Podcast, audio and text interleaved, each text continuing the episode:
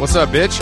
Hi, Chris. How are you? What's really good, baby? It's Chris Black. We're coming to you live from beautiful Asheville, North Carolina. We've been on the road all morning. We left Nashville at approximately 8:45 a.m. Um, made it here in pretty good time. TJ was at the wheel. Man, yeah, Uh, I mean, I re- literally today I woke up, took got didn't even have time to take a shower. I woke up, did laundry. What did I do this morning when I We went to? Barry's at six. Oh, that's right. I'm sorry. I had a 6 a.m. workout, you know, before we hit the road, just because I knew I wouldn't have time later in the day. I just want to. That's just more of something I want to tell you guys. You know, don't no days off. It's a lifestyle, and I think you should kick off 2021 in that way. yeah. I mean, this vacation has been at least three times as much work as I would normally do if I were just at home. I will say that. like, I mean, I, I I wake up, drink coffee, pack a bunch of clothes, get in a car, and then just spend all day in a car, get to a hotel, take a shower, rush up to your room, and now we're recording. So like literally I've done nothing not a single thing today except for this. And it's what time is it now? It's three o'clock. This is your job. Gonna record this, gonna have your Chris Black five fifteen dinner and then go to bed at seven o'clock. Sounds pretty good to me. Well, last what night we had a very point of life? We had a very special meal last night, though. We did have a very special meal. Thank shout outs to uh, to Rolf, Rolf and Daughters, RID. We had the uh, make your own Rolf at home kit. A damn feast. A damn feast. We we did it all. Um, that's my favorite restaurant in Nashville. So shout out to and we also played tennis with him earlier. We also met an infectious disease doctor, uh, disease doctor on the tennis court. Infectious disease doctor. Uh, and it was uh, first of all, this guy was fucking hot. He could play tennis, and he was a fucking infectious disease doctor during the during COVID. You think he's listening to this right now, Chris? I hope so. Shout out to Big Steve. I love the forehand. I love the I love the movement on the court. Um, Big Steve, when uh, next time I'm down in Nashville, you know, I'll let you win. nice of you, Jason. You're a charity Big guy. Steve had had a rocking little body on him too. He did have a rocking little body. I don't know how he finds the time. Three kids, saving lives. What we we can barely get up Yeah, and get on the road. he's a grown ass man. He got kids. He got a wife. He's a literal doctor in the ER type beat, and the man is a tennis pro. yeah, he'd be really fleek. smacking the ball. eight pack, six pack, cum gutties, the whole the whole nine, and on top of all of it, very nice. It was like people like that don't exist where we're from, Chris. They don't. you have to come down to the rural, more rural areas to see that, like Louisville, Nashville, Knoxville, other places like that. Jason's having a tough time with his accent. Uh, he he really can. He's got he's got Australian on fleeky. He's got British pretty good, but the Southern needs some work. I don't really think it's that bad, Chris. It's not great. I mean, your the problem with your southern accent is it's so real that it's just not even noticeable. It's like it's like when you take you know you know when you like are in severe pain Watch it. and you take a Vicodin and like First of all, could we choose a different example? this is a this example is going to happen. We're already there. You know when you take a Xan or any oh, okay, you have some back pain, you have some neck pain, whatever. You take and you, you like you are you actually are in pain and you get prescribed a Vicodin or something like that for your pain. You take one and you're like, okay, I feel better. The pain went away, but you don't feel like you you don't take off and go to Mars if you you when you're using Never done that, but yeah. when you're using these things non-recreationally but same kind of vibe i already forgot what i was talking about originally what the analogy was for It's okay. No one cared. Um, but Jason, I think Jason's had a good time so far. yeah i mean it's been good i mean the whole point of going on vacation for me is to be grateful for what i have at home So what do you got? A suburban house, a Tesla, and a dog?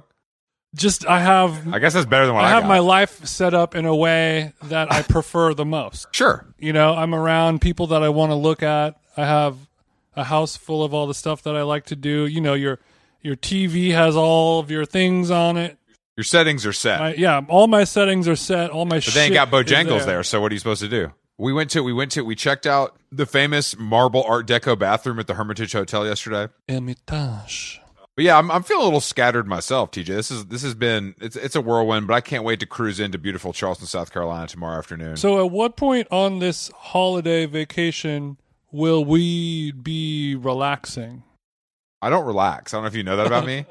I really don't relax that much. I know you don't relax, and it's a it's an adjustment for me. I will say because I like to relax. I know we're getting, but that's what I'm doing. I'm greasing up your cylinders, and you're firing a little faster, and it's good to see. Yeah, that's true. It is happening. But No, I mean, but, I- at what- I but at what point will it be um Linkin Park voice?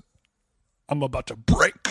Uh, I don't think we. I don't Because if you if you run that uh, engine and you never take it into the pit for a service, she's gonna you're gonna get a blowout. Oh, I get serviced.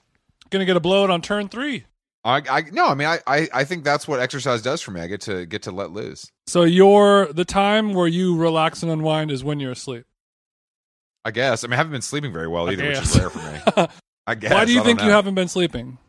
Well, I think there was some lights directed at the window of the Sonder in, in Nashville, but also I think I don't know. I, I just yeah, need. the think, apartment we were staying at was one floor above a bridal shop, and the signage on the front, like the balcony that of our house, was just a sign that says like "broke hoe bridal," you know, dumbass bitch bridal shop, and then there's two floodlights just, just pointing at right the window of the master suite, which I'm sure I'm not the first person to have an issue with that. Like that seems like something they should have corrected. Damn, hit hit the hit the comments below. Hit the comments below. But I'm look, I'm happy to be here. It's beautiful in Asheville, North Carolina today. It is stunning. Yeah, so Asheville, North Carolina, my first time. I feel like, yeah, I mean, I feel like I'm just in some Id- idyllic town square. There's a miniature Washington monument. It's actually warm enough to, you know, you don't have to wear a full parka kit. It ain't 20 degrees. I mean, was it, like 50 something? Mm, it's like yeah, it's like mid fifties. nice. I mean, yeah, this is like what the temperature in LA is now. I know because it's winter in L.A. But, uh, we let me tell you, the biscuit at. Bojangles was really something. was it? Yeah, it was it was a good biscuit. Tendy, Oh. Tendy's was I. Nothing is nothing is more humbling than watching Jason eat Bojangles in a parking lot while I dr- sit there waiting on him because I'm obviously not going to eat that filth. Yeah, and uh, you know, I'm I've I've got the natty poured into my Bojangles unsweetened tea. Oh, do you? I'm doing a mi- a mix. Don't worry. This is Southern living. If I'm I'm supposed trying to be some. I'm trying with you, some local. Trying some local bottled water. Cumberland Gap Mountain Spring. This is all they had at the at the sta- gas station. sounds we, like a skate spot, at. bro. It does sound like a skate spot, but we do have a guest today, TJ. Mm, yeah, the uh, the parade of non-alcoholic mixology uh, narrative on this show. This is our beat, I think. Now This I is our beat. What do we do? We talk about we talk to different people who we've never met, who won't like us, who don't like us, uh, about the thing that they have made uh, a good living What is on. this? out So, of. what's your podcast about? We basically get people who don't like us to talk to us. That's kind of the whole thing. we just hope that w- they're bored and we catch them at a moment where they a, a moment of weakness where they say yes. Well, Jason, as we close in on a million listens, they know that we got the reach. That's why they're doing. They ain't doing this because they like us. Mm. They're doing yeah, this because yeah. they like I mean, themselves. every time we flambe someone, we got a DM from them saying, "Fam, my my menchies are decimated. My phone is blowing up. I had no idea you guys had such a pod reach." Mhm. And I said, no "Yeah, bro, we, we've been doing this pod for what eight months now, eight nine months. Yeah, We're we're we're about to hit a million million plays. That's pretty damn good. A milli, a milli, a milli, I think that's very good. I don't know much about that stuff, but I just I just wake up and I just do my shit, bro. I just wait. I hop out the bed. I turn my swag on. I plug my mic in. hmm Yeah, sometimes go. I, look at the stats on the on the pod and I say this doesn't seem right. But then when you know when the clock strikes a milli after after nine months, milli, the number the numbers check out. The numbers check out. It's every day is the flu game for how long Your- gone. You know what I'm saying? Your other little podcast couldn't. They definitely could not. And if they do, They're they gonna get like a streetwear guy with with goddamn seventeen hundred followers, who is like, yeah, I, I I came up with a new swimming trunks company. I have new board shorts swag. You could wear these board shorts with loafers. Fuck. And then I'm gonna talk to you for three hours about Lil Uzi's braces. What do you think those smell like? what do you think those smell Anyway, like? Anyway, we got a guest today. we got a guest say uh julia bainbridge is her name um she has a book out now about non-alcoholic cocktails it's called good drinks um she also had a very popular podcast called the lonely hour that i believe she stopped doing uh but she's contributed Our all- numbers, and she said, "I what's Yeah, the, what's the bloody point?" Bro? she was the food editor at Atlanta Magazine for a couple years. She contributes to Playboy, uh, Bon Appetit, and Food 52. Um, Shout out to Food 52. Thanks for sending me the pack. I regifted to my mom. Hope my mom's not listening right now. Actually, that was I thought that was for me too. Did you regift that one too? What you? What are you going to use the paring knife for, Chris? Oh, I don't know what they sell there. Oh, well, I got the cutting board. I got the bread knife. I got the chef knife. I got the paring knife. I got the biodegradable kitchen wipe sponges. It's actually very lit. Wow, that's nice. I came. That's nice. It was like a regift that was better than whatever I was What going to get. Yeah, yeah, We know that. We've seen how cheap you are. yeah. I'm like, Um, mom, this is over a three hundred dollar value. is that like you're- your Price is Right. yeah, Jason, I'm not going to your bid on my problematic Christmas other son present. could never. Oh, I'm going to bid a penny on this. I'm bidding a penny. Hmm. Okay, well let's let's let's give Julia a call. Mm-hmm. Um, keep sipping the Bojang Jang, and I'm gonna I'm gonna find out what non-alcoholic cocktails I should be enjoying. Okay. What's up? Welcome to Hi. How Long Gone. How are you? I'm good. How are you all? We're we're frazzled. We're rode hard and hung up wet from America's heartland. We're driving through the South right now. Yeah, what's this about? This is about uh showing Jason my homeland. I wish I knew what this was about. Actually, have you have you spent a lot of time in the South, or have you explored? I've explored a little bit. Um, I lived in Atlanta, which is, I think, what you're talking about, meaning where you're from, right? Aren't you from Atlanta? I am from Atlanta. Yes. Uh, and I, in part, know that because you told me, but also I was just listening back to both of your tasting of Ghia on the most recent episode. And um, there was an Arden's Garden reference. Yes. have you have you heard of Ghia? It's a non-alcoholic beverage. it's very popular, it seems. But yeah, Ar- Arden's Garden's the triple OG. Did you go there? I sure did. I love that. I love to hear supporting local businesses. But That's yeah, where we got smoothies at, right? Yeah, yeah, Pretty good smoothie. yeah. yes, but I um I lived in Atlanta for just about 2 years and while I was there I explored the south a little bit and I have some so that half of my family is from Virginia, but that's not really south south. that- oh, I've always wondered about that battle. Where do you stand on that? you talking about the Civil War, Chris? No, no, no. Yeah, I'm which talking, battle? I'm talking about. Uh, I'm talking about. Is Virginia the South or is it the cutoff? No, but I grew up in Baltimore, Maryland and people made that argument about Baltimore as well. Um, cause technically I grew up below the Mason Dixon line, but ever so technically, like absolutely I did not grow up with Southern culture. So, um, yeah, I would say Virginia is absolutely in the South. Is it in the deep South? No. I agree. Um, I think Virginia's in the South because I know that when I'm there, it damn sure don't look like the North. Yeah, and my grandparents, who it's my mother's side of the family who's from there, you know, had accents and parts of their culture were certainly closer to, you know, there were lots of southernisms. Your is your family racist too? I see where you're No. going with this, and cool. it's thinly veiled. Just I a feel very mid Atlantic, uh, both in terms of like my upbringing and in my my breeding, if you will, because my mom's side of the family uh, Ooh, okay. is uh, my mom's side of the family's from Virginia, my dad's side of the family's from New York. Uh, so, and I grew up like right smack in the middle of the East Coast. So, Mm. I'm I'm a mid Atlantic. What was your favorite Southern city? I don't know. They're all they're they're you know all lovable for different reasons. Of course, New Orleans is magical uh, and unlike anywhere else. So Damn, that I'd was say, that's my least favorite. I don't know I've if I never could been. live in New Orleans, but um, I I think it's got a certain kind of magic that's It that's has hard to not of be course, intoxicated by. Why why did you not like it? Uh, it just it's a little. Um, it looks cool. I like how it looks. Um, if Europe and Florida had a baby, um, But, But- if you if you met Chris, uh, New Orleans is about as least up his it's a, it's as it's just too of. indulgent for me. That's not the way I live my life. Yeah, but can't you appreciate it for a sec?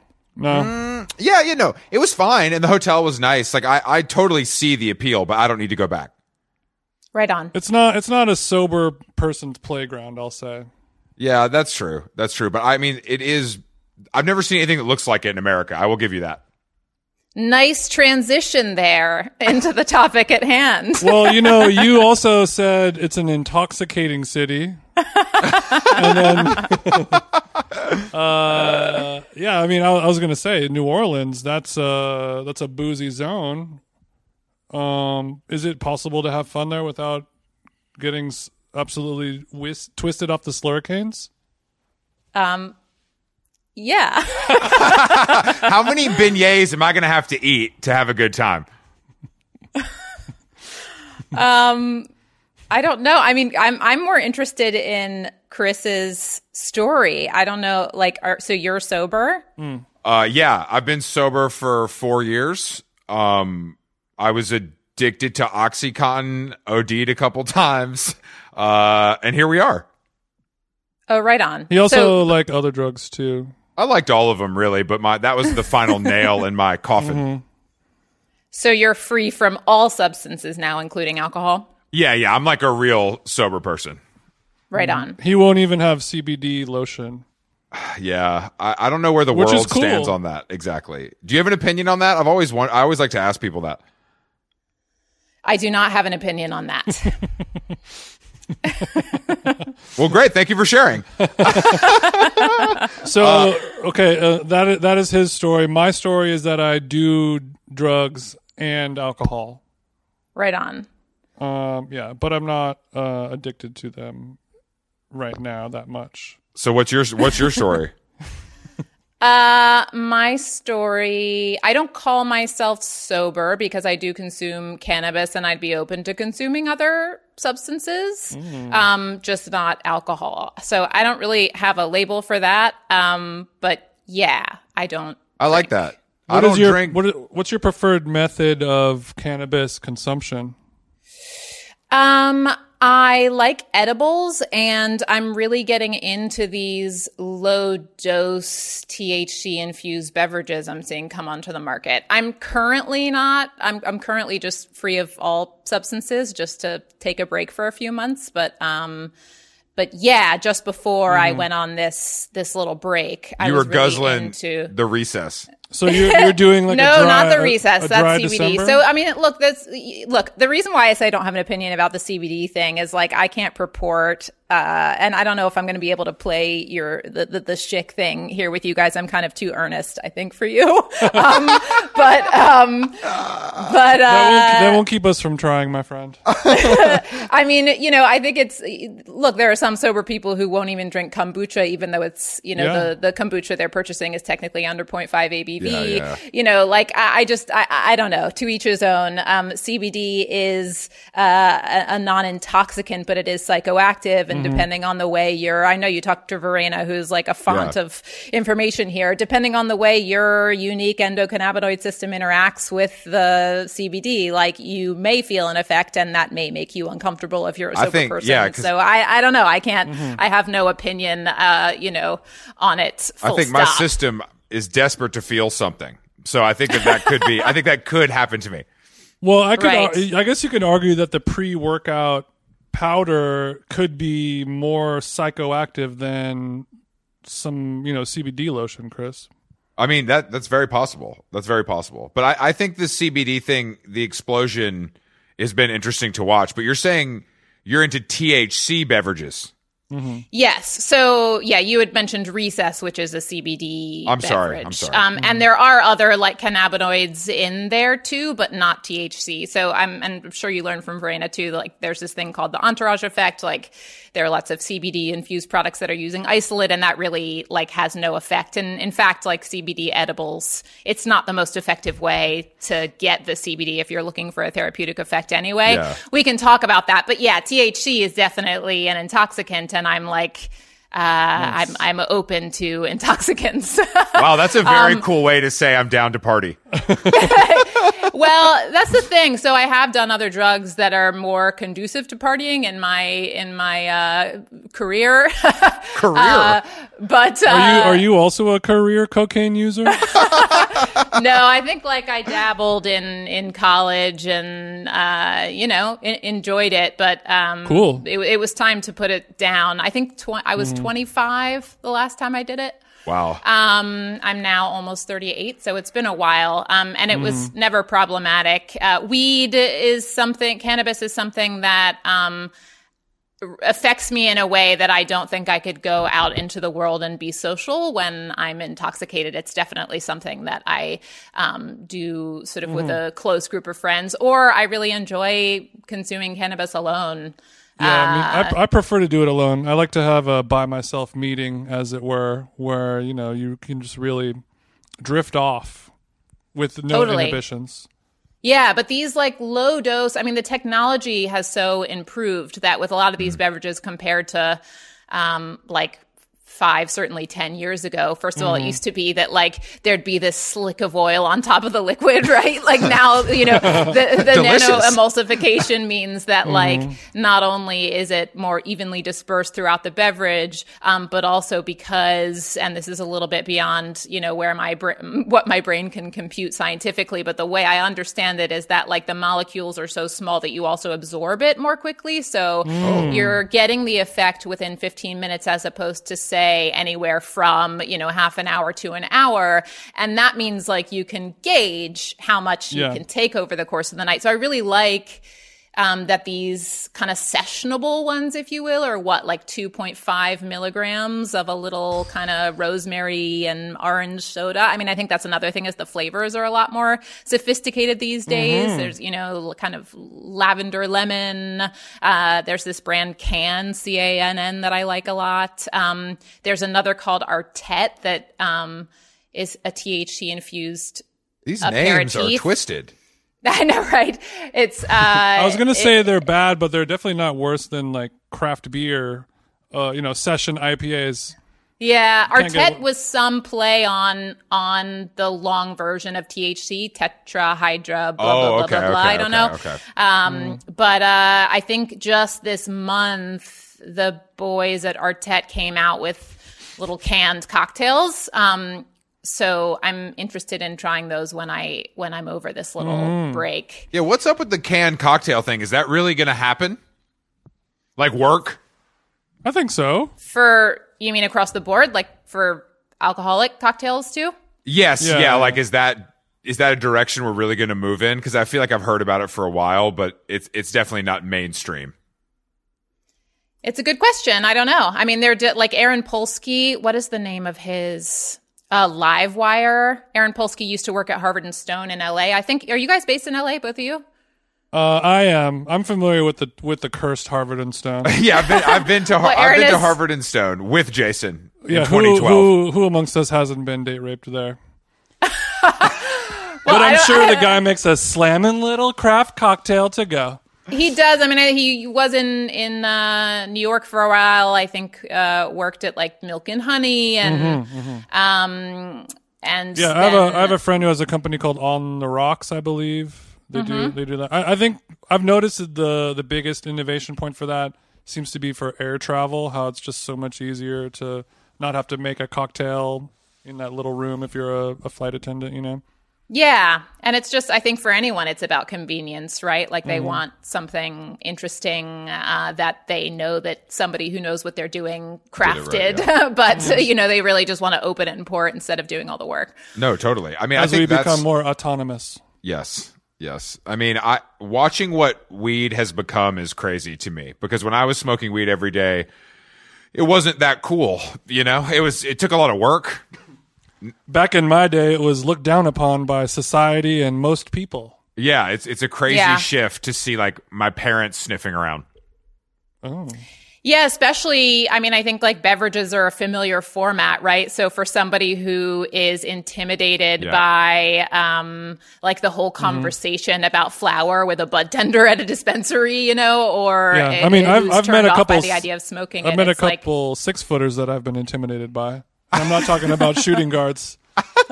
I I mean, I just I guess when anything becomes mainstream and over branded, it, it's just it's for the masses now, and that's why it's working. But I think the Yeah. gold rush is over. Yeah, we'll see. I don't think We'll so. see. I think we're just. But to getting answer started. your the question about mm, as far as alcohol goes, I mean, I arrived at the place of being alcohol free absolutely because of a complicated relationship with it. So.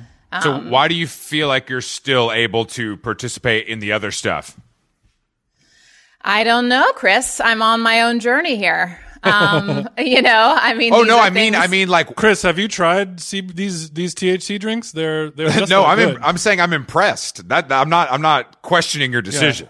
He speaks from a place of envy. I'm assuming. Yeah, yeah, yeah. no, I mean, I, I guess uh, the, the, I just don't have um, a, a sort of a- an answer for you that I can tie in a bow. I think you know, just from from playing with these things, I've Mm-hmm. noticed that my cannabis use um, doesn't seem to ultimately become problematic. and I guess what I would determine as problematic is that I'm I don't know that I maybe am doing it every day, that I'm doing it to the point that I'm like giving up on other activities I'm into because I'd rather, you know, consume cannabis. Like what, what do we consider as problematic use? I, I would have my own definitions, but, um, but like yeah, that. I've, I've been able to kind of take it or leave it. Although I will admit that like part of the reason why I'm taking this little break from it is because I had written a story on these THC infused drinks. And that means I had a lot of product in my house. and So you were pouring I- up on the daily.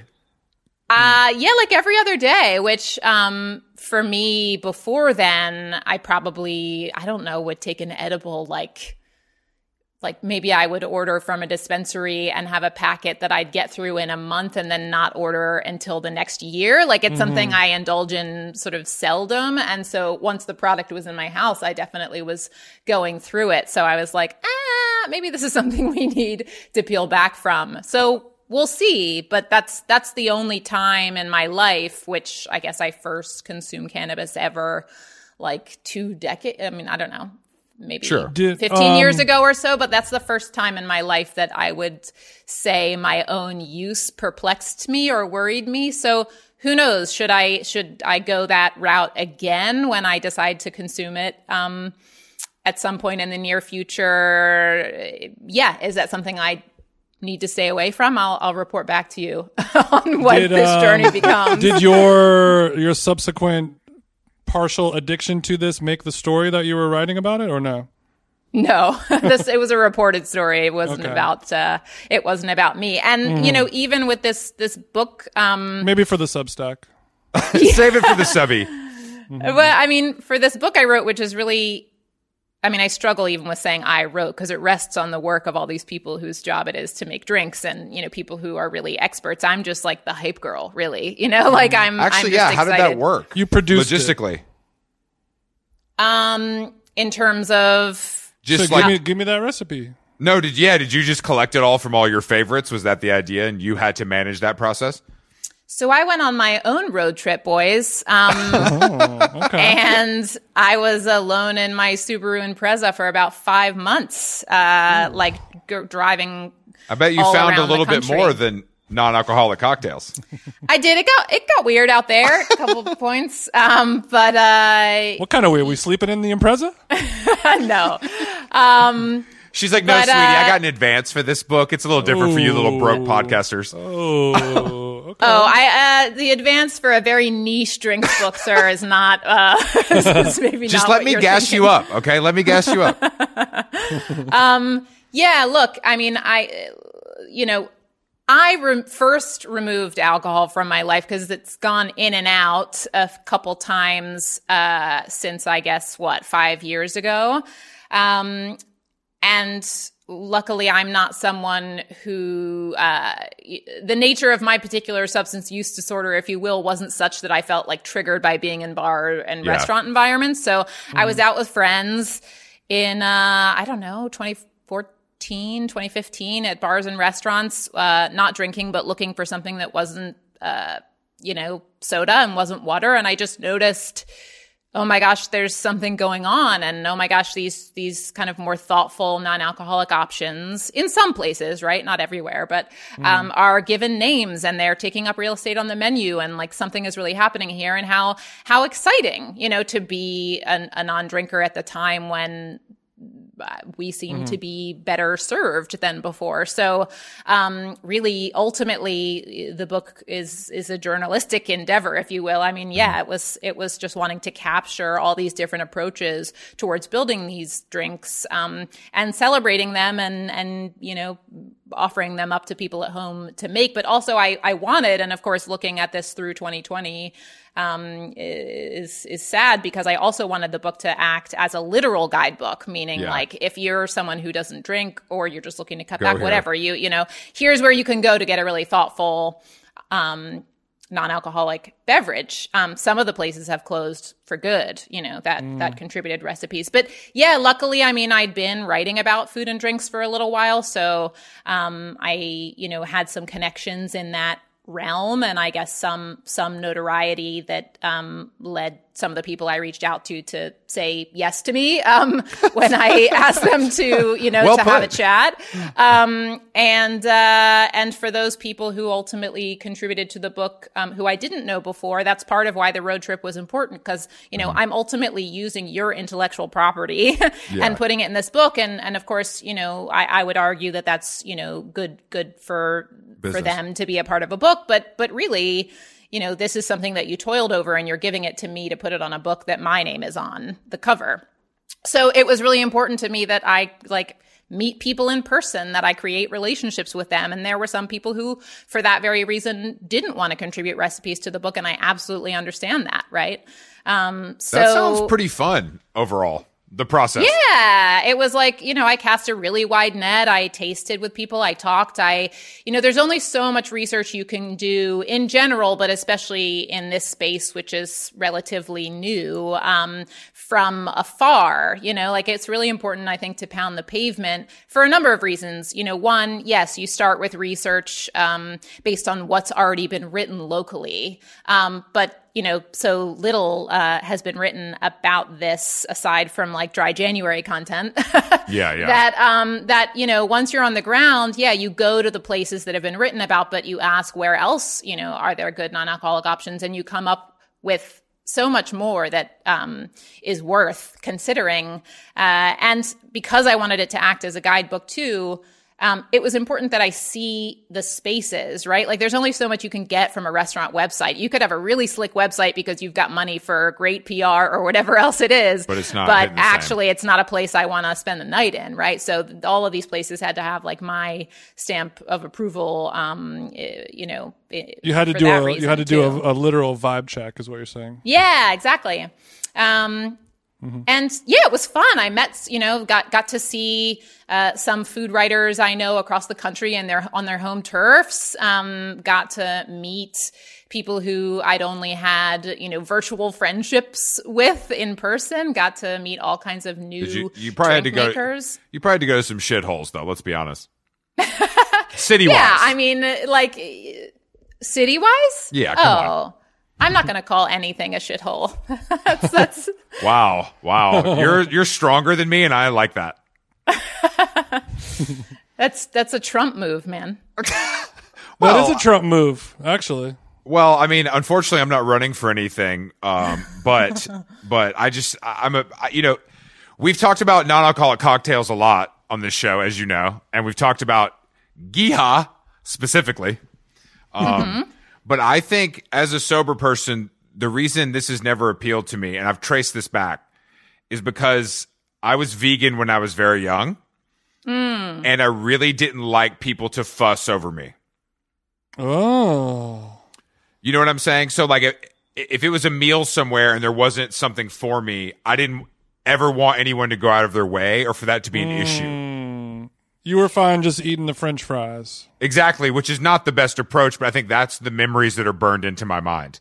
And Yeah, this, but the good thing about this is like that these options exist means there's something for you to point to and order. And in fact, it's not no fuss is being made when it's actually a recipe that they've you know Mm-hmm. It's on the menu. created and they've given a name and it's on the menu. It's like you you avoid the whole back and forth of oh I'm not drinking. What kinds of things do you have? And blah blah blah blah blah. I mean, they're proper drinks that are We're- taking up space. I think it We're, actually we're you know- normalizing.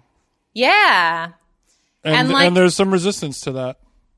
um, yeah, maybe. I, I don't. I, I don't know what it is about it. I mean, we tried the Ghia as more of a funny thing. I mean, we were drinking it neat, so that Neat was and warm. that was more just and for warm. fun. I did, yeah. For FYI, I think my favorite way to drink it is just like with soda water and a little hit of some kind of acid, like lemon juice. I think just a, a tiny bit. Mm-hmm. Um, That but- sounds like a great preparation that I will be enjoying when I'm at home at the wet bar. But we, We- didn't have we didn't have anything unfortunately. we didn't have a lot of supplies for this, but but I guess You know about life on the road. does that does that genre of product like is that going to push the non-alcoholic drink trend forward, or is it going to complicate it? I hope it's not a trend. I just think like the more that g- legitimately good products like this come onto the market, the more those people who do drink are interested in sometimes drinking these things. And that's what's important for it to become mainstream, right? Like I, I love see. that, you know, on the pages of Bon Appetit magazine recently, they talked about three of their favorite new aper- aperitifs, excuse me. And one of them was Ghia and there wasn't a big fuss made about it's non-alcoholic and these two have alcohol. Mm-hmm. They just existed together. My hope is that like in five years, there won't be a need for a book like mine. you know, that like alcohol free mixed drinks will be, you know, a part of regular quote unquote drinks books. And that's kind of already happening. You see John deBary with Drink What You Want has an alcohol free chapter. You see, um, you know, Leo, uh, like over at the, the Nomad, um, Maggie Hoffman's, uh, batch cocktails, um, has a bunch of alcohol free options, uh, peppered throughout. Like, why not? Why not? Yeah, you know, they're, they, we don't need to have a best male and best female actor award at the at the Oscars. The list goes on. I yeah, agree. I mean, I I, agree. think the same thing. Like in terms of dry January, I know some people some people roll their eyes. I know in the media you get lots of dry January pitch, pitches, and it's sort of the same thing as any kind of national food holiday thing, right? It's like I, you know, in a way, I think the popularity of dry January I think is great and interesting to me because I think it shows just how much uh, people like the opportunity to take a pause and maybe like consider what their relationship to alcohol is. But um, I think that we'll see that happening in a more ongoing fashion. Like there won't need to be a dedicated month for it. I now, believe I agree like, with you. I agree with you. I think that at least for me and what I've seen, and you and I are exactly the same age. Like partying isn't cool for the generation that's coming up. Like it's it's a, it's a very different climate that they're entering into, where that's not necessarily a huge part of their social life. Well, I don't know. I mean, I've heard that, um, and I'm sort of reluctant to make. I, we we don't yet have data for uh, enough data for me to be able to speak on this articulately or or in a way that I feel like super comfortable with it appearing in an audio format for public consumption, which is what we're doing right now. But but I don't know. A lot of people say that um, this generation is drinking less, and there is some data to support that. But I'm also like, yeah, but they're doing Special K. Like, I don't know that they're overall. They are cooler. I agree with you. Very, very good point. It's a very, very good point. That is a, that is a good point. I, I guess I'm speaking solely from personal experience of younger people that I know. You know Got what I mean? it. This is a this is a case by case basis, but No, I've they're heard both. they're much more concerned with like work and being healthy, kind of, than I ever was at that age. Yeah. Yeah, it's funny. I was talking about this book with someone who's much younger, I think in her early 20s. Um, and yeah, she kind of didn't get it. Like I felt this disconnect. Just like, because what? she, So it's a yeah, when? I was talking about like, oh, you know, non-drinkers this maybe felt like second class citizens. This is about like making those people who are sober feel more seen. And she was just like, huh, like could not compute. And, That's a and in a way, I, I like think that's great, you know, Yeah. like, That proves Yeah. your point. That's a good. yeah, sign. but um, you know, like our drinking pendulum swings wildly. You know, has swung wildly As a in, society. in America, right? Yeah, like we it was specifically in this in this country's short life. Uh, you know, we were like the drunkest country in the world uh, to one that outlawed drinking. You know, then back Mm. to excess in the fifties and sixties, and and um, I I just if that you know, ain't America, I tell you what. yeah, I mean, I don't know. I don't want to overstate this um, kind of trend, if you will, towards moderation or this whole alcohol free movement because like alcoholism is still a significant health problem and there's still lots of, you know, alcohol related deaths and, and, um, but, but I do wonder if like we might be moving in a more balanced direction for real. You know, I mean, well, I mean, you said it's a pendulum. yeah, Yeah, but, you eventually know. that pendulum, you know, as it slows down, we will find that sing- singularity right in the middle. Yeah, like can it can it swing less wildly, and uh, and and might we yeah be I mean, Then I- we'll have a utopia, baby. That's true. We we need it. We need to calm down, just in general. yeah, what's um w- what has this road trip? I don't know any any uh learnings about yourselves. We po- we make too many podcasts a week. yeah. So did you? by the way, did you stop doing your podcast?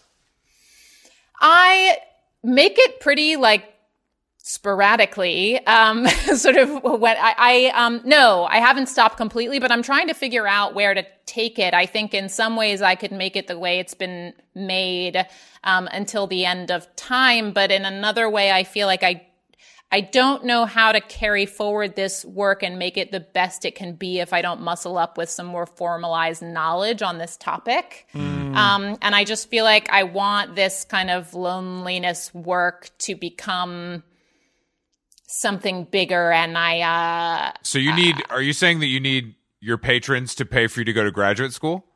I I have applied for graduate school. Is uh, what I'm saying. yeah, because it, uh, it sounds like you know the best thing to do when one feels they are hitting a plateau is to apply for grad school, right?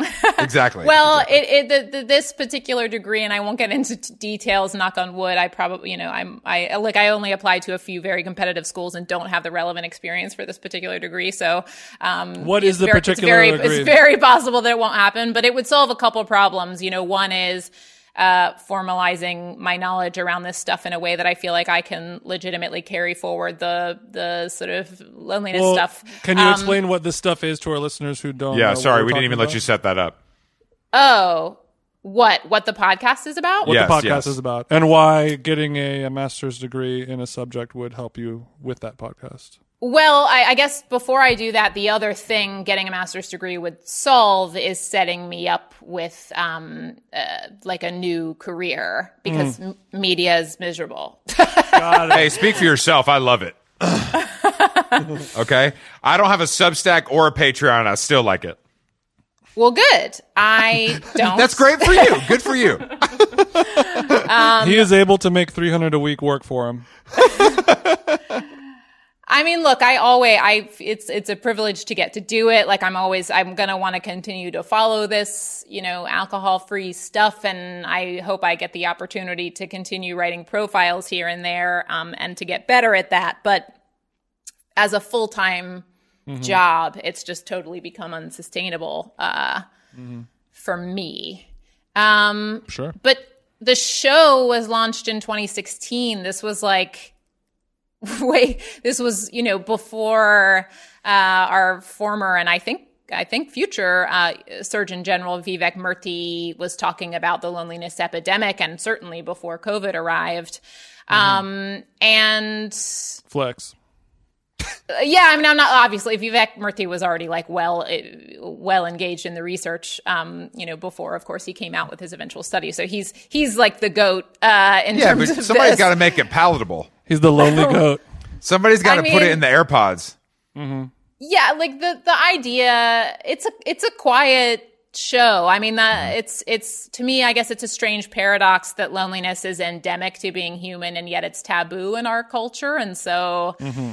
the mission was sort of to destigmatize loneliness. Like, sh- could I could I show how entirely normal it is through storytelling, and could I put this big thing into the into small kind of packages um, that are approachable, meaning episodes? And could there even be joy and humor in the mix, as is true to life? Like, yeah, that's that's what I'm trying to do. Now, acceptance of loneliness as part of the human condition doesn't mean that chronic loneliness isn't an issue or that like fraying social bonds don't need attention. So I think that's the stuff that um, that I'm interested in ultimately, um, like a conversation I'm interested in participating in, but I don't feel well enough equipped just being a journalist to do so. I'm really impressed. I feel like you can learn on the job, though. You seem pretty well versed, I will say. yeah, I just I feel like this podcast is all about us talking about shit we don't know about. Um, so your value. Uh, it on- sounds like she cares about her um, appearance in life more than we do. yeah, she's smart and we're not. That that's what's yeah. that's it's very kinda- clear. That's, That's, what's starting happening. to shift it, shift around and work its way out. I like to see, I I like to see that. I appreciate it. Look, I mean, the show's made in a very particular way with a simple mission, and sure, it could be made this way until you know, I'm in my 80s and and you know, would I be comfortable then with somebody saying I had some expertise on loneliness? yeah, but not now. I mean, I think because this has become a hot topic, a lot of people do a quick people, you know, in the media do a quick Google search and there are very few people whose names are attached to the topic of loneliness. Um, so there I appear and somebody comes to me like, "Hey, what are seven ways to combat loneliness?" And Oh, I'm I like, see. "That's that's you're not like- at all No. what this is about." And um Mm. and but I but I you know and I bristle like I, I say look I'm not a, a, a cognitive neuroscientist I'm not a sociologist like I absolutely am not an expert on this topic but I am think the merely a more- podcaster. Yeah, the word. Yeah, I- I will exactly. I'm a say the- storyteller. the Like, I'm words that- learning the words that you're along with my audience. Are not ahead, un- sorry. the- your words you're saying are not unlike the words of one Joe Rogan. He's he's always kind of pro- always proclaiming that he's you know I'm a I'm not a, I'm no genius I'm no expert on the subject but still something about him maybe it's being a straight white man allows him to do that without feeling any uh, Allows him to poke his chest out. Well, what what is this? Well, but, but yes and no. so. I mean, the show that I'm making, uh, the way in which it's made, the way in which it is made. Excuse me. I've had like five coffees today. s- Talk about drugs. I feel like, that's a I'm high as hell right now. Then, if that's what we're talking about. yeah. Um, I, I don't ever come across or purport to be an expert and, and I don't need to have expertise to make the show in the way Mm-hmm. in which it's made and for it to have value. Now, if I want to do more work Ramp in this up. space, that's where I feel like I do need to muscle up with expertise, hence the application to school and whatnot. But yeah, I mean, I have been uh, in tandem with making the show in this very particular way. I have been studying this, Mm-hmm. you know, since 2016. So sure, I have, I know more than the average person because I have daily Google alerts for lonely and solitude. but you also have i mean is there a is there a more popular more successful podcast about loneliness than yours Um, well, I guess we'd have to define what we mean by popular and successful, but uh, to no, is, there, is I- there somebody in the lonely pod game that is just shitting on you right now no, okay no. well then you have the You're power the goat. to We're not going to So- let you talk like this about yourself. We're gonna we're gassing you I'm up on this fucking podcast. Why why would you go you know go get a master's degree from just one person when you can have every expert on the subject gladly appear on your podcast and you can ask them any question you want for hours on end. Because I think I'd like to also be You're trying to an make money other ways. I'd like to also be an expert who can maybe ask more, um, uh, sort Sure. better questions, if you will. But also, um, again, I want this degree to help me make a more real living and Right. to be able to more directly help people with the expertise I would ostensibly gain. She's I'm just tired. yes, to make I want to be a therapist. I want to be a therapist. okay. She's the tired of log- she's tired of logging into the Condé Nast e payables. Mm-hmm. Is what I'm she's just saying. trying to make sure that she's not a career student and that she achieves everything that she's achieving. How long is this program going to take you? Two years. Oh, okay, that's pretty mellow. I'm not sure. Yeah, there's part of me, guys, wanted to fuck be, you know, Dr. Bainbridge and jump in with a PhD. It does have a But nice for- ass ring to it. I'm not going to front. yeah, it does sound Yeah. pretty good. I would Um, trust you. Yeah, I have a whole. I also have this whole new. Uh, I feel like my my outfits are going to change when I move into this realm. I've got a whole pencil skirt vibe. You got you got the planned. Agnes Agnes B ready to go? Yeah. What, what well, are we? think, What, what are your go-to therapist brands?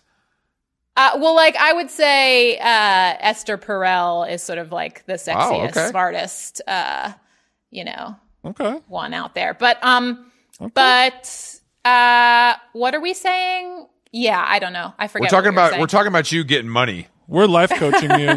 We're talking about you getting money, and if you get this degree and you got the podcast, you're going on the Today Show. Yeah, before we yeah, we were just letting you sorry. Never mind, go ahead. Then you're the then you're really the expert. Yeah, we'll see. I think I'd have to get the degree. I'd have to like, you know, practice for a while and then down the road, yes, combine that with my experience in media to maybe like contribute to uh public thought on mental health. There there we are. Is there a type of therapy that you have a specific interest in?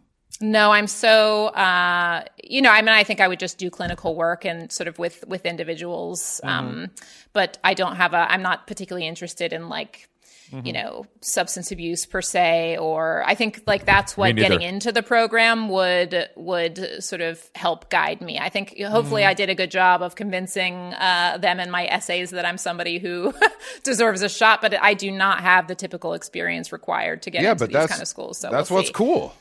I think Yeah, that gives you a, a, a leg up, honestly. Let's hope someone in the admissions office is uh, is thinks Look, like you do. look, Julia. Once we, I'm I'm connected. So once we get off the podcast, just let me know. We're we're firm believers that wild cards have more fun. yeah, it's, it is nothing to me to send a quick email to the admissions board at any Ivy League college. Just let me know. okay, thanks. So. Julia, right now, how how lonely are you right now on a scale of one to one hundred?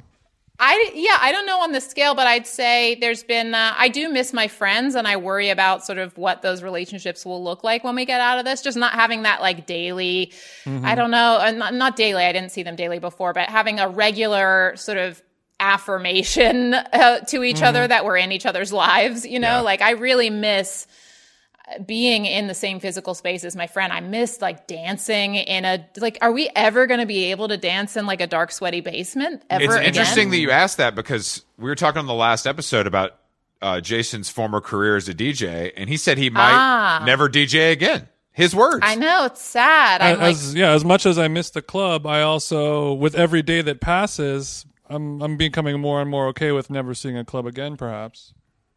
Yeah. Not Well, me. I don't know. That's another thing I kind of worry about. Are we getting too comfortable um, with Oh, this yeah. kind of life? And it's like we are hardwired to be social animals, Mm-hmm. and um, but we also like to be comfortable. And I think that sometimes maybe those two things work against each other. Like I, I wonder if. Um, a, a lot more events, even after this, when it's safe to move about more freely, will remain virtual. And I won't actually be like hopping on the subway to go uptown and be in a space to see somebody, say, perform or whatever it is. And there's so much magic involved in that, but it's so I much get easier.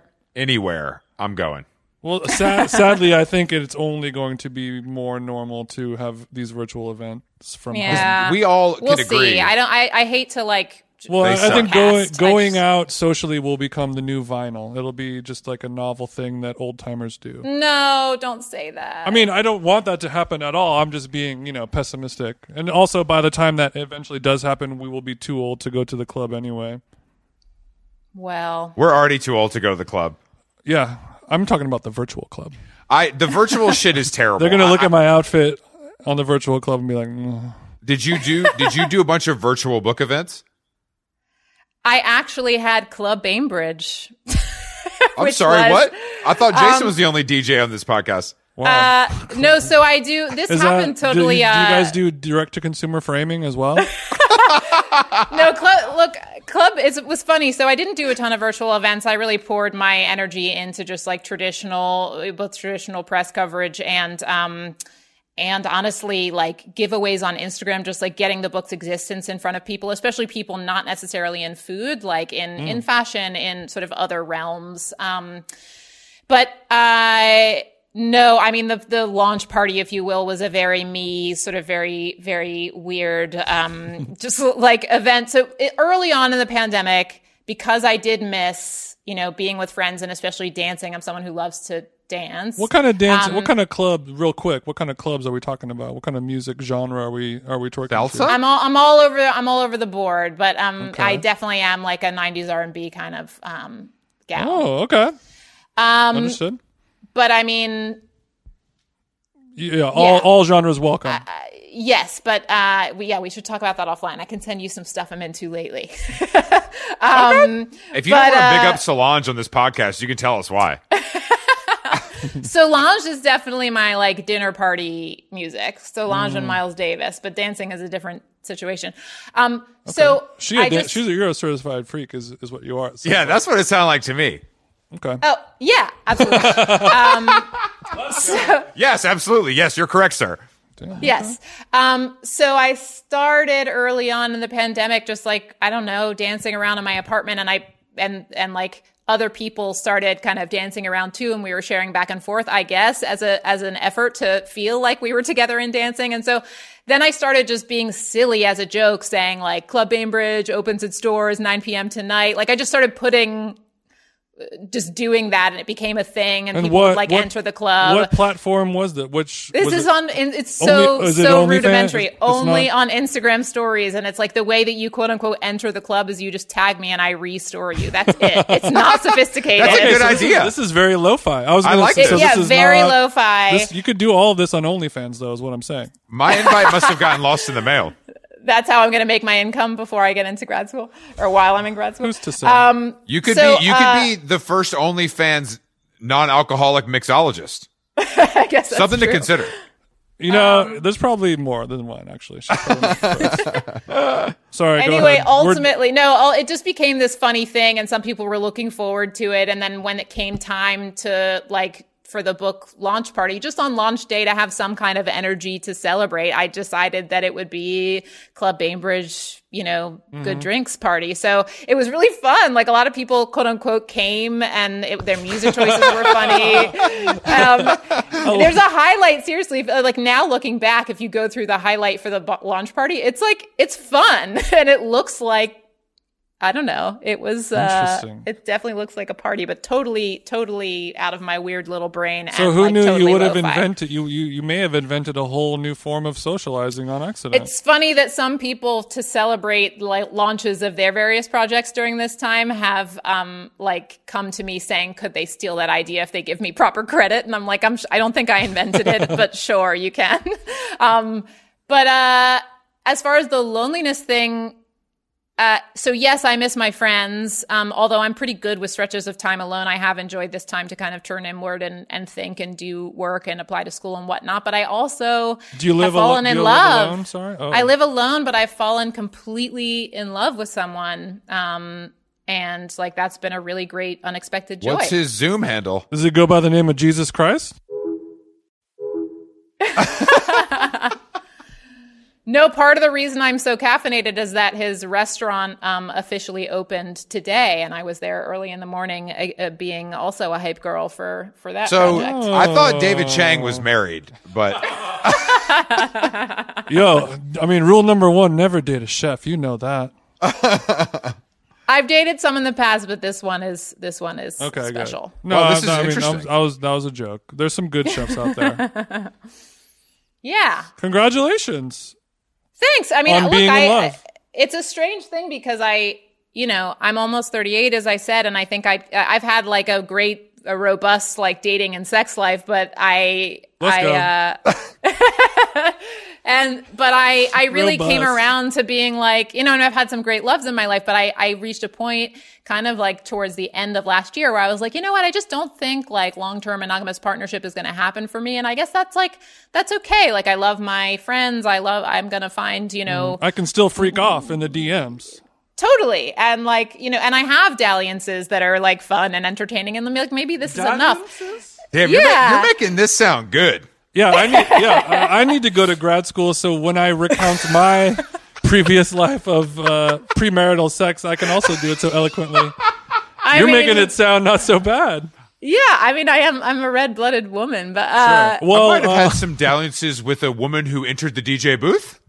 I said, "Damn, shorty, Oh, okay, okay." Um, was this a quarantine COVID um, courtship, or what, had this been going on pre? no, so yeah, I guess what I'm saying is I sort of came to this determination that like look, my life is great without it, and then and then it he just sort of arrived, and I think it, it was only because I came to that that this was able to just like become whatever it was going to be. I had no expectations. I there was no Mm-hmm. pressure on it. I think you know in the past when I've wanted it so bad, I've like suffocated things that could have been something I met a into, couple girls into like you. ending.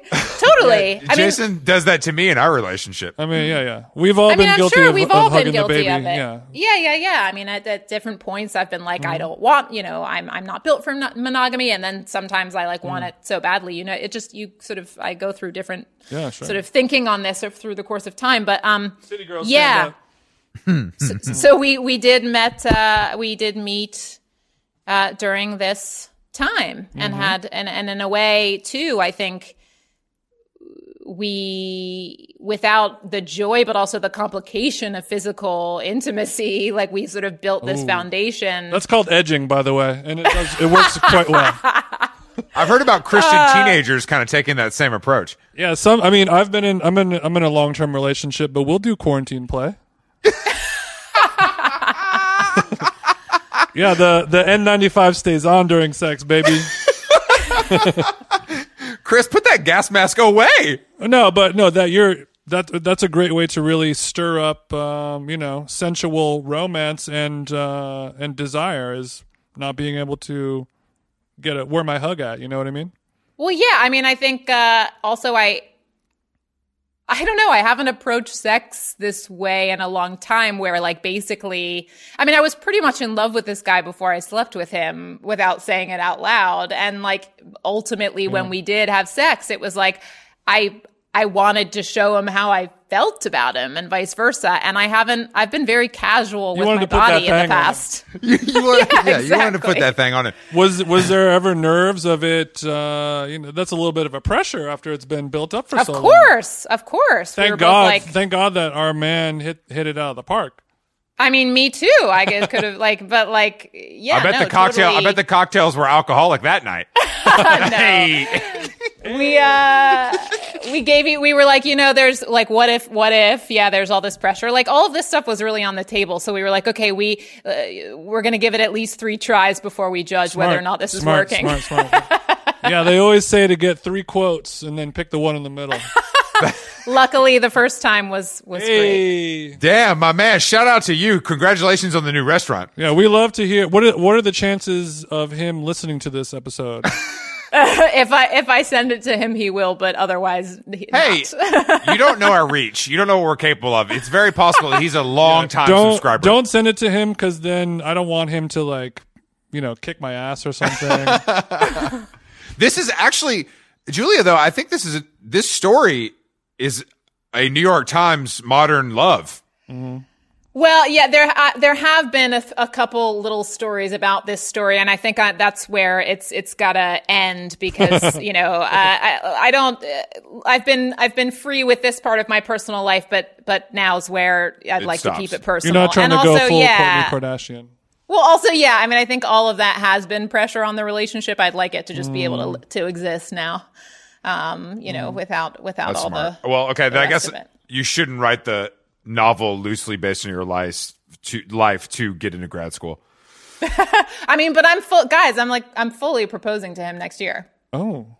We're- Oh, definitely don't send him to this. Does 'cause he I know that? Oh no, he we both we both know it. We like we've talked discussed this. Why are is you doing it? He This put is all his money into this restaurant. and He can't afford a ring, or is this just you subverting gender norms?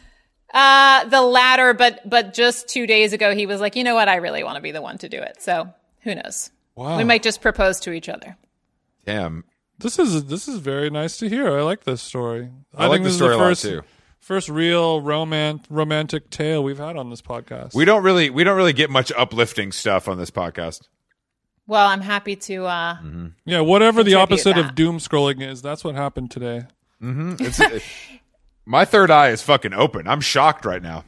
Yeah, I mean, I was a little reluctant, I think, to sh- to talk about this um, because obviously, I, like, I have been reluctant to talk about this this year, even with my friends, because obviously, so many people are going through such horrible shit.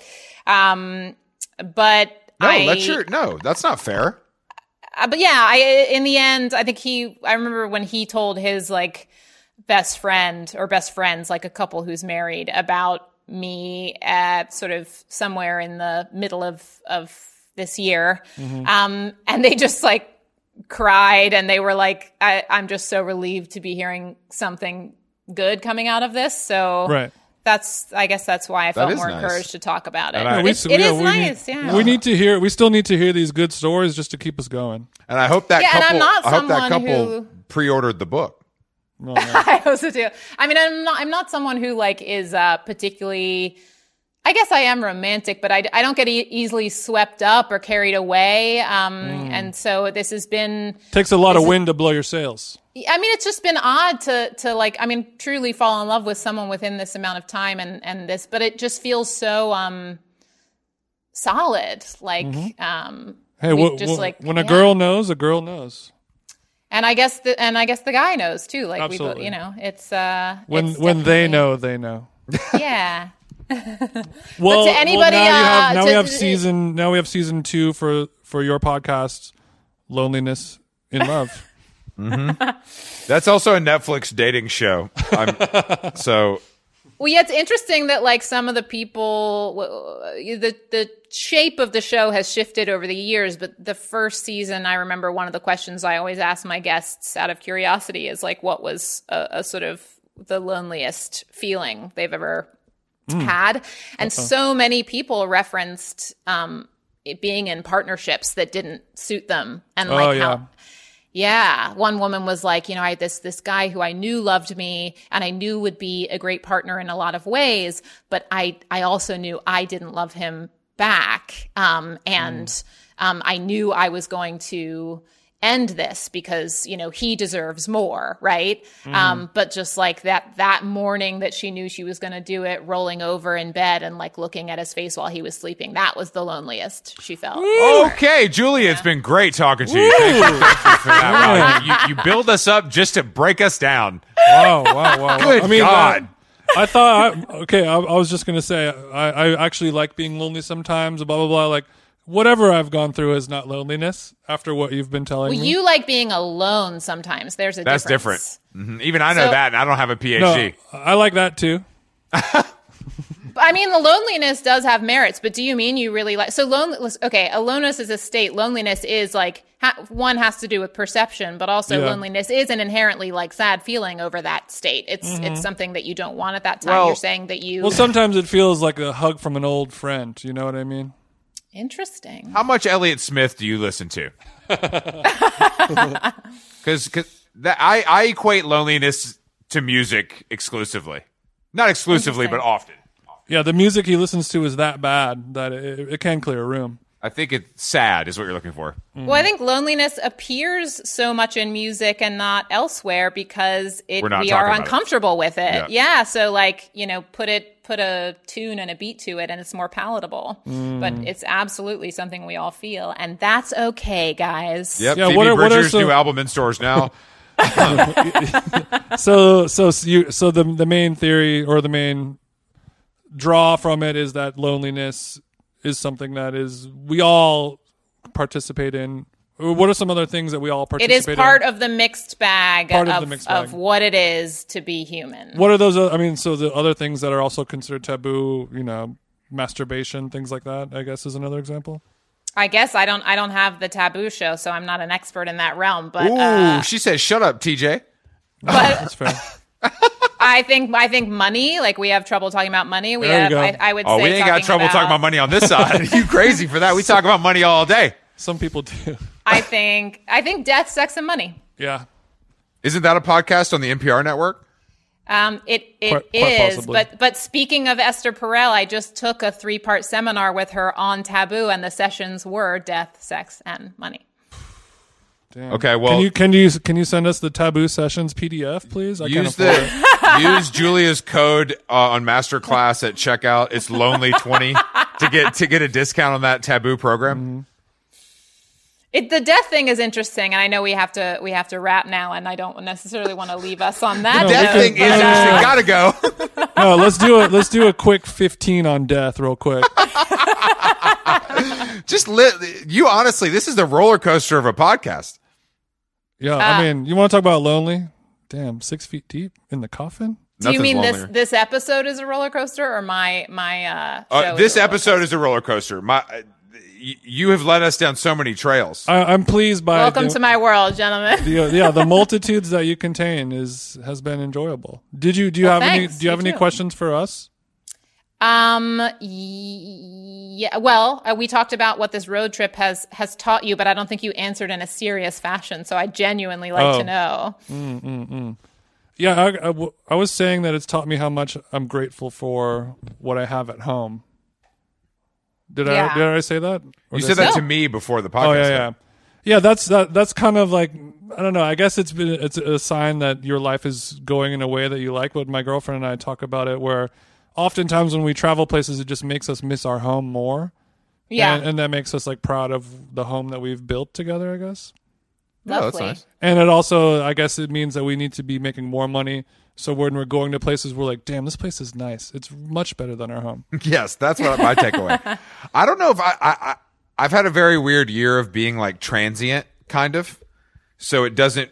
It feels pretty normal to me to be doing this, just Oh, yeah, because. he, he was he's been living out of a suitcase all year. Yeah, I, I basically went to Montreal where my girl lives, and then I drove to Atlanta, um, and then I've been in LA. So I, it doesn't feel that different to me.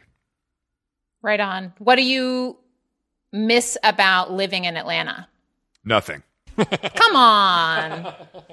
I mean, Was I there do like. anything I like the going weather. I like the seasons. I like running in Piedmont Park. Um, The cigarettes are cheaper. Cigarettes or gas are cheaper. No, I mean, I think a lot of the, a, a lot of the stuff that I like there is just stuff I've always liked. I want to go get a burrito at El Myr. I want to run in the park. I want to get a coffee at Aurora. Like no matter how much the city changes and evolves, I just want to do what I did when I lived there. Yeah, yeah, yeah, yeah. You know, but I mean, That comfort. I do miss New York, but I know that going back to it is going to look very different than when I left. Right. You know, Right. which which I'm prepared to to see in the next you know couple weeks. Are you? Mm, I mean, I'm excited to see my clothes.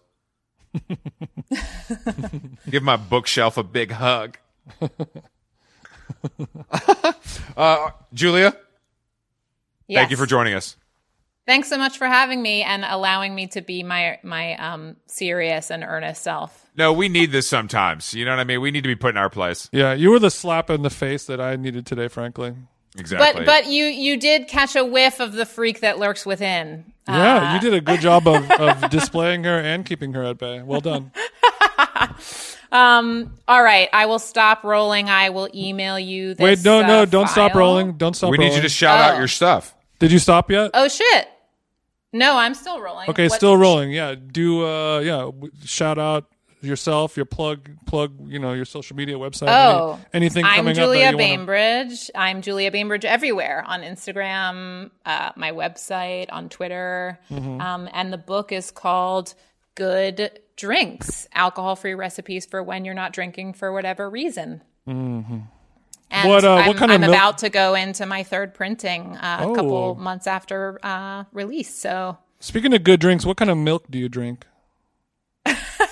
Um, s- I like different milks for different reasons, but I'd say my my in my coffee daily, I, either um, no milk or oat milk. But I love me some half and half as a treat here and there. Mm, What if you were to have a glass of milk with your dinner, 50s and 60s style, what kind of milk would it be?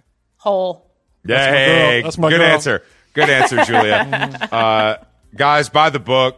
Uh, go back and listen to old episodes of the podcast. Follow Julia's writing. Sign up to be her patient when she becomes a doctor. It's not going to be cheap. It's not going to be cheap. We're going to talk about that off off mic though. Um, thank, you, you, Julia. guys. We'll talk to you soon. Thanks, guys. All right, This later. Bye. Bye.